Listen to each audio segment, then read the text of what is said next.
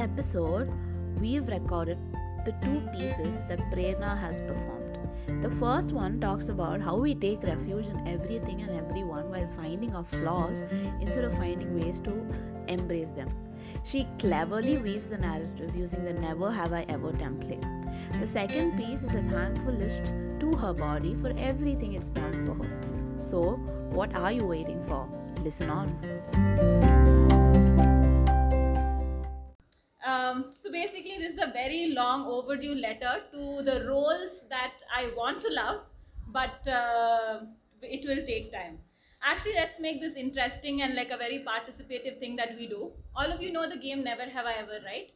Uh, so if you have done any of these things that I list out next, please clap twice. Does that work? Okay. Um, so never have I ever looked at my body in every single picture and being like, can't you be more like Sharma Ji Ka Bachcha's body? Yes. Never have I ever blamed lighting, wind, angle, friend, uh, also sometimes the vibe for uh, me looking ugly in every single picture they take. Never have I ever tried editing every picture of mine to look more like Sharma Ji Ka Bachcha. Uh, never have I ever tortured my friends to take ten million pictures of me because I think I look fat from this angle, I look, uh, I have big hands from this angle. So. Uh, never have I ever uh, scolded my tummy or my arms or my thighs or any part of my body to be just the way they are. Um, never have I ever hoarded clothes in my cupboard because, hey, I'll get skinny and then I'll wear them like tomorrow. That was a very loud one. I can hear some trauma through the claps. Um, never have I ever bought a dress and then put it in the cupboard being like, I will wear this when I'm around the right people and when I'm in the right occasion. When the right people and the right occasion come, you go wear it in front of the mirror and then you're like, I look kinda pregnant, so no. So, I mean, all of us related to most of that. And if you didn't, uh, you're very lucky. You are Sharma Ji Ka Bachcha, so give yourself a clap.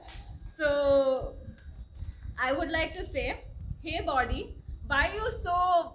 Actually, hey brain, why do you hyper-analyze every single time you look at yourself? Uh, T M I coming up, very lot of T M I. So as Shruta said, I've always wanted every single hair particle on my body to evaporate because uh, I have never for some reason tried waxing or any of that. So um, yeah, I've always wanted every single hair particle to evaporate because it's a social standard to have no hair. And now that I am a woke person and I know social standards are meant to be broken, I'm like, I shall rock this body hair. But then this is the first time actually I'm wearing a dress with like unshaven legs. So yeah.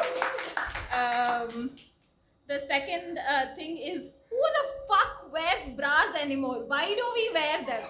This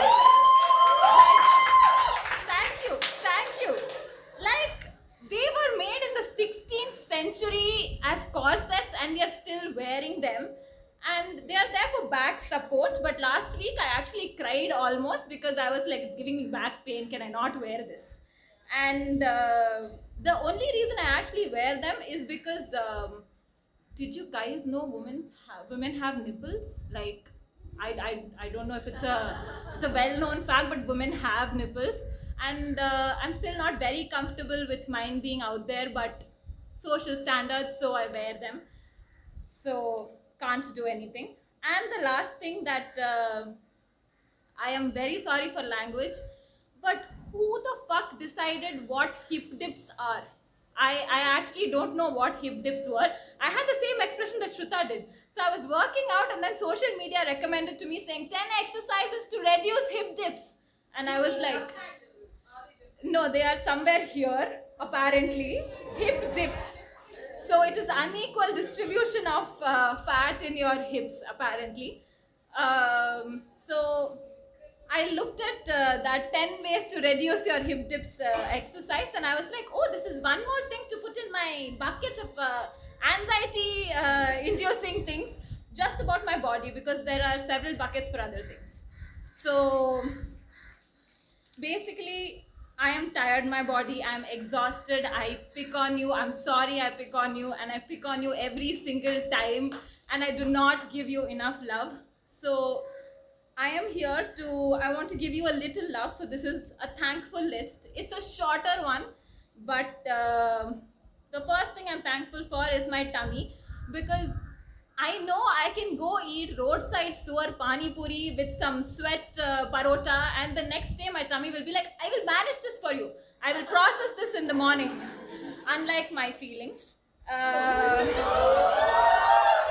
so the second thing that I really like are my arm jigglies and uh, my boobies, because they keep me warm and they're soft and they're there. I like to hug myself sometimes, uh, sadness. Uh, long distance boyfriend. No, no, long distance boyfriend. I'm, I'm justified. Long distance boyfriend. Um, so third thing, contradictory to my previous statements, I actually like playing with my tummy sometimes. It's very jiggly. I don't know. Only people who have tummies will probably experience this. Um, and I love that I am that rhyme. Chubby cheeks, dimpled chin, rosy lips. Also, how problematic was that rhyme? But like, okay, I am that rhyme. And the last one is, I love that even in this shit pollution environment that we live in, the air is able to, uh, the, my lungs are able to filter all of that, and I'm able to live this life. So that is because of this body. So thank you for this life. Um, I am learning to love you. So give me a little bit of time, dear body. And I hope to add more things to this thankful list someday. So I'm leaving you open, and I hope all of you go home and make a thankful list for your own body, and please add things to it. So that's me.